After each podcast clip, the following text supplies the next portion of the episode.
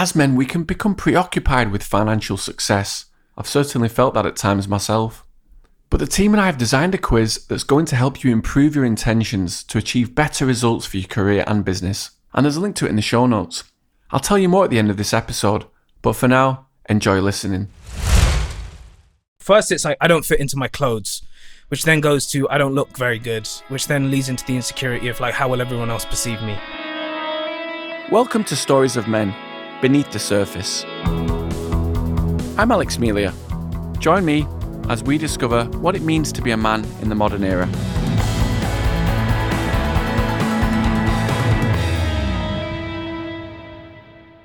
Everyone knows what it feels like to suddenly not fit into one of your favourite shirts or pair of trousers. But the reality is, that process isn't sudden at all. It's the result of weeks, months, or even years of making daily choices. Arjun Shah loved going to weddings. Being part of a Hindu family and community in Hertfordshire, he would regularly attend huge gatherings to experience a rite of passage with friends and family, complete with singing, dancing, and extravagant outfits. Then, one Saturday in July 2012, his attitude changed after years of having no structure around both his fitness and healthy eating. I don't plan anything in my life, let alone what I'm going to wear to a wedding. And so I hadn't been to one in a while, and I thought that the outfit that I'd worn the year before, or whenever the last wedding was, was going to fit. And it's a point in my life that I was much more conscious about where I was and how I looked. And as as you do, I'm sure a lot of people go through it. My outfit didn't fit, and you got to imagine like it's it's a cultural outfit or what you call a kurta. So it's a very long purple sequined kind of one piece with some very baggy white trousers, but you know, like got sequins, very pretty looking, and quite fitted as well because it's it's a lot like a uh, a suit that you'd use to, to perhaps like a Christian wedding or something along the lines of. Got out of bed, brush your teeth, shower, then try and put on this outfit. Most Indian men, I have the same issue, which is I have a I have a stomach on me. Most men know what it's like when something doesn't fit. You know, the stomach doesn't fit, but neither do the shoulders because fat goes everywhere, and then like everything squeezes you in like really tight, so your head just looks massive in proportion to what you're trying to wear. I, I ended up borrowing one of my dad's, who which did fit, and we drove to this wedding at a cultural center. It's called the Oshwal Center. It's a white building with all the arches and trimmings that you'd expect from like a a beautiful cultural center in Potters Bar. And I just remember feeling like shit the whole way there. Like, just negative thoughts. First, it's like, I don't fit into my clothes, which then goes to, I don't look very good, which then leads into the insecurity of, like, how will everyone else perceive me? Everyone's getting out of their cars. There's like uh, aunts and uncles and like people from both sides of the family talking to one another. As the groom arrives to the wedding, he usually comes with a party. And so, if you've ever seen a dhol, which is like that that drum that is worn around the neck that plays those the, the, the rhythm that that Punjabi MC rhythm, I guess, is the easiest reference points that most people have, which is like dun dun dun dun dun dun. So that will go on one of the most exciting things about the morning is being able to just hear that coming.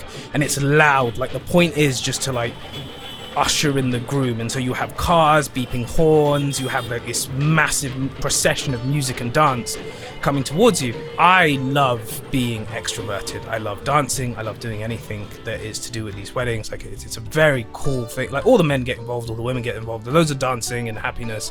I just remember carrying away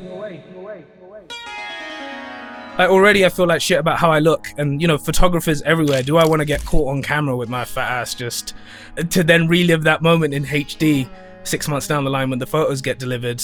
And I remember very specifically an aunt, her kids are married, and it was worded as a piece of fun. It wasn't like in a malicious, oh, when are you getting married? It's it's more, oh, when's it your turn? It, it what what was meant to be a playful when are you getting married? What's next? And i guess the answer now these days is oh you know it's coming whatever. At the time felt like judgment and just like not like a fun question to be asked. And i just remember internally just being like i don't freeze very often when talking to someone. I just just kind of brushed it off as one of those questions that you don't really want to answer. I remember just feeling not like everyone else. I'm probably one of the last, not probably, I am one of the last ones, one of the youngest in my family, uh, bar the much younger generation that's not married. And so it's like, it's And what's so it's wrong like, with me. What's wrong with me? The problem is that you were quite young back then. I mean, this was 10 years ago. So you, your, your maturity levels, your understanding of other people grows as you get older. It's very interesting the way that we look at ourselves and the way that other people perceive us. And we have this feeling of they're just thinking about me and they're just judging me. But actually, in reality, they're probably just thinking maybe you're judging them and they're thinking about the way that they're being perceived. Did you think about that in, upon reflection?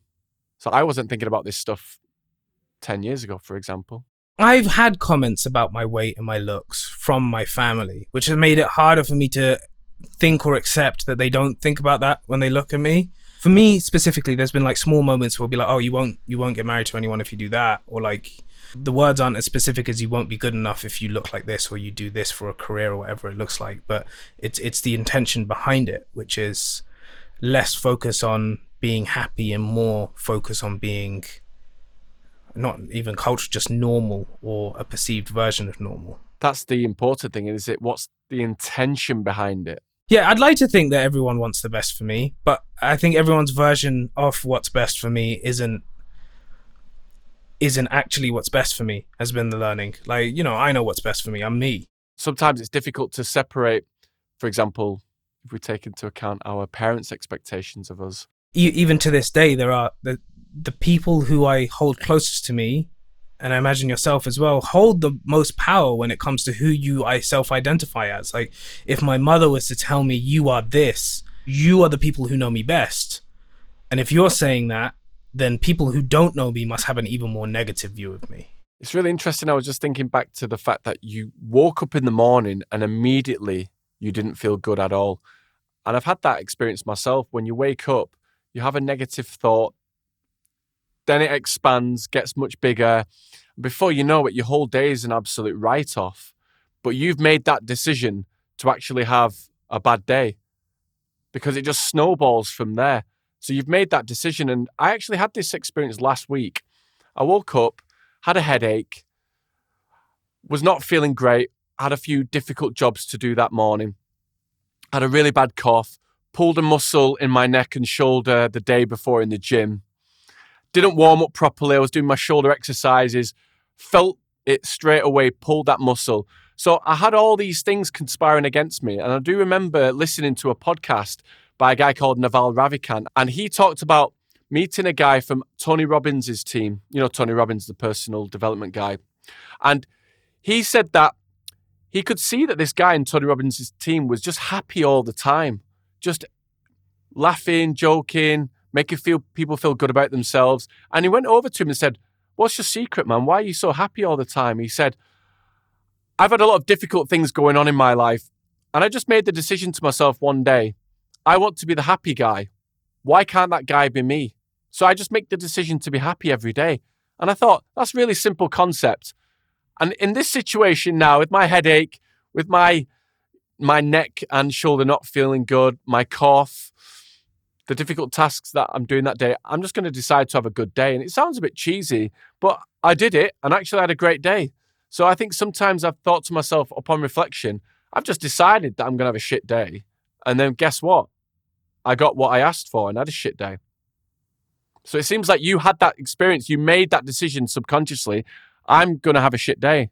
When you're talking about things like weight and like perhaps even like where you are in life, I think I made the choice weeks, months, years in advance to have a shit day that day. What I tend to say is that like solve problems before they become a problem. And what what happened or is I didn't foresee just not feeling like I look good becoming a problem, which I should have solved weeks, months in advance. Because you know, there's nothing I could have done it. Like, there's no amount of preparation I could have done the day before to look better the next day, albeit a very va- vain metric. But it's a real thing. You know, like you should be in good shape uh, in most ideal scenarios. At least the way I framed it over the following years is like if you're choosing to look that way, don't be sad because it's not one choice that you're making. It's it's multiple like every time you eat too much at breakfast or like you fucking don't go to the gym, it's just another choice that you've made to end up where you are.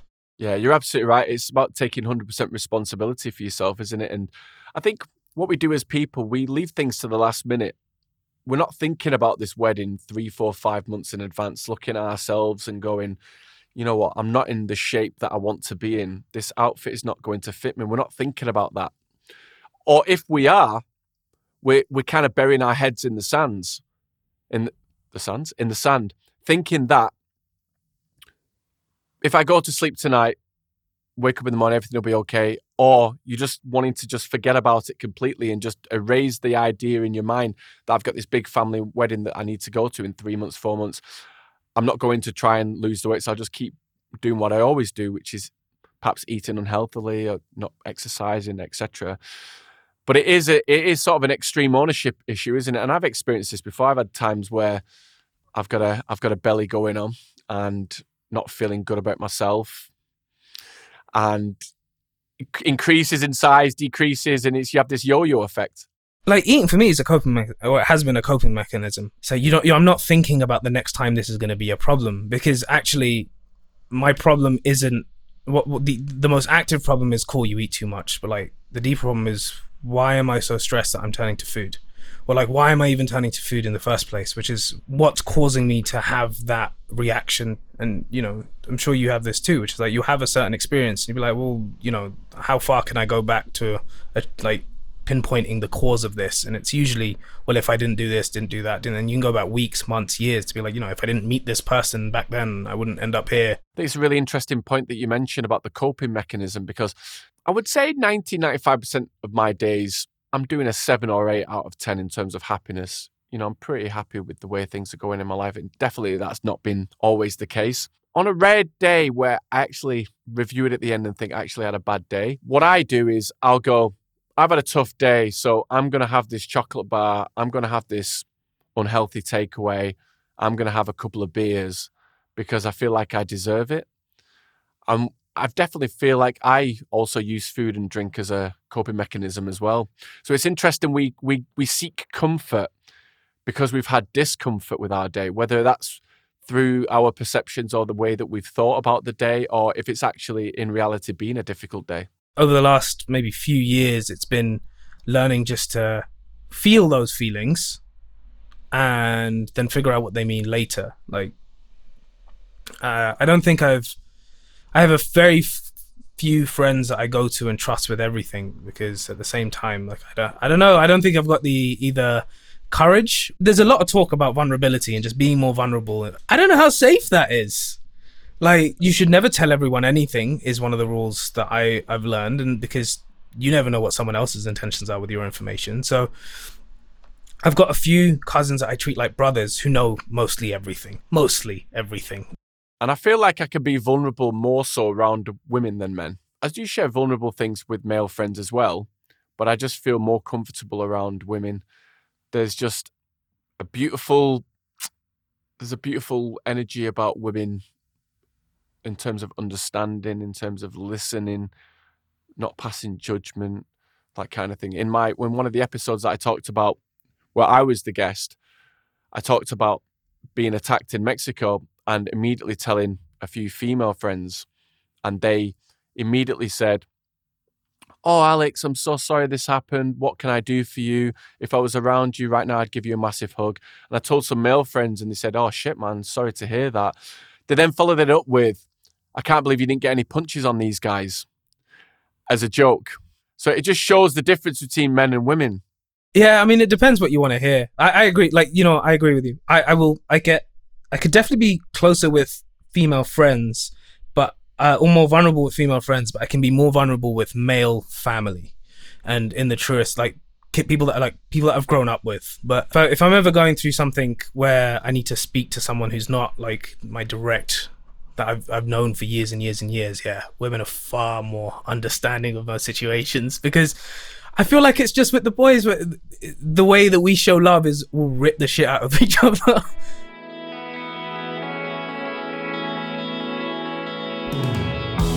This episode made me think about the subconscious decisions that we make, like with Arjun not wanting to go to the wedding, that these can become a real self fulfilling prophecy. And it can build and build and build to the point where you say, I'm not interesting, I'm not smart, I'm ugly, I'm this, I'm not that. How would things have been different for Arjun if he'd have just embraced his weight gain? All the other factors in his life that weren't going the way he wanted culminated in this huge beast causing negative feelings and negative emotions. It got me thinking if he wasn't unemployed, would he have felt so strongly, so negatively about his weight gain? I've learnt that one uncomfortable feeling in my stomach can create hundreds of hurtful, crazy, and intrusive thoughts that just spiral out of control. What we resist persists, as they say. It's well known that power, status, and control, which are really important attributes to men, lay in the stomach area. It's fascinating because I noticed a while ago that sometimes when I felt like my power or my control was threatened, I would almost subconsciously rub my stomach, which was a kind of a protection mechanism. It was to say, Don't worry, Alex, everything's okay, I'm going to look after you. And I realized for many years, I'd rub my stomach in this sort of magic hope that I'd acquired a six pack in some way without actually doing any of the work. I realized it was definitely a protection thing and I'd had trapped energy there. Our egos lie in our stomach, and it's where our need for shiny things, cars, watches, jewellery lie. I feel like one aspect of it is about decreasing our preoccupation with how we look and comparing ourselves to other men out there, which is difficult when we're bombarded with men with six packs on social media, films, television. If we're always optimizing every area of our health, whether it's diet, strength training, and so on, what's the cost of doing all this? What's the cost to other areas of our lives as well? I did an ayahuasca seven day retreat in Peru last year in November. And if you've not heard of it, it's a plant medicine that originated in South America. After taking it, it initially made me hyper aware of others, constantly comparing myself to other people. And it's taken a lot of counselling to really reduce those triggers and to not make me feel so aware of it. It's led me to the conclusion of how do we find the middle ground of happiness? Well, I believe it's about balance and not taking things to the extreme. This is something that I've made the mistake of doing many times in the past. And I know I'm going to have one friend in particular listening to this episode saying, I've been telling you this for 15, 20 years, Alex, that it's all about balance. And you had to go to Peru and do ayahuasca to find this answer out. So perhaps it's a lesson that you should always listen to your friends. It's also about mindset and what you want in life because there might be many people out there who've got the same body shape as Arjun and are completely fine with it. Horses for courses.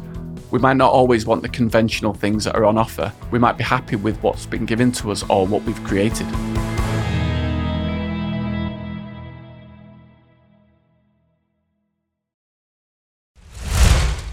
I mentioned at the start about us as men caring a lot about financial success. The truth is, we all want to make money and excel in our work. But understanding what drives us to our definition of success is important. That's why the team and I have designed a simple, easy quiz that's going to help you learn a lot about yourself and help set realistic targets for success. It takes less than three minutes to complete. We as men can be incredibly successful, driven individuals, but how we get there is important to understand, particularly for our mental health. Through the Man Quiz, you'll answer questions about your identity as a modern man. The aim is to better understand who you are to achieve the results you want in your life and work. Click the link to the quiz in the show notes now. You never know, you might just learn something new about yourself that you didn't know before.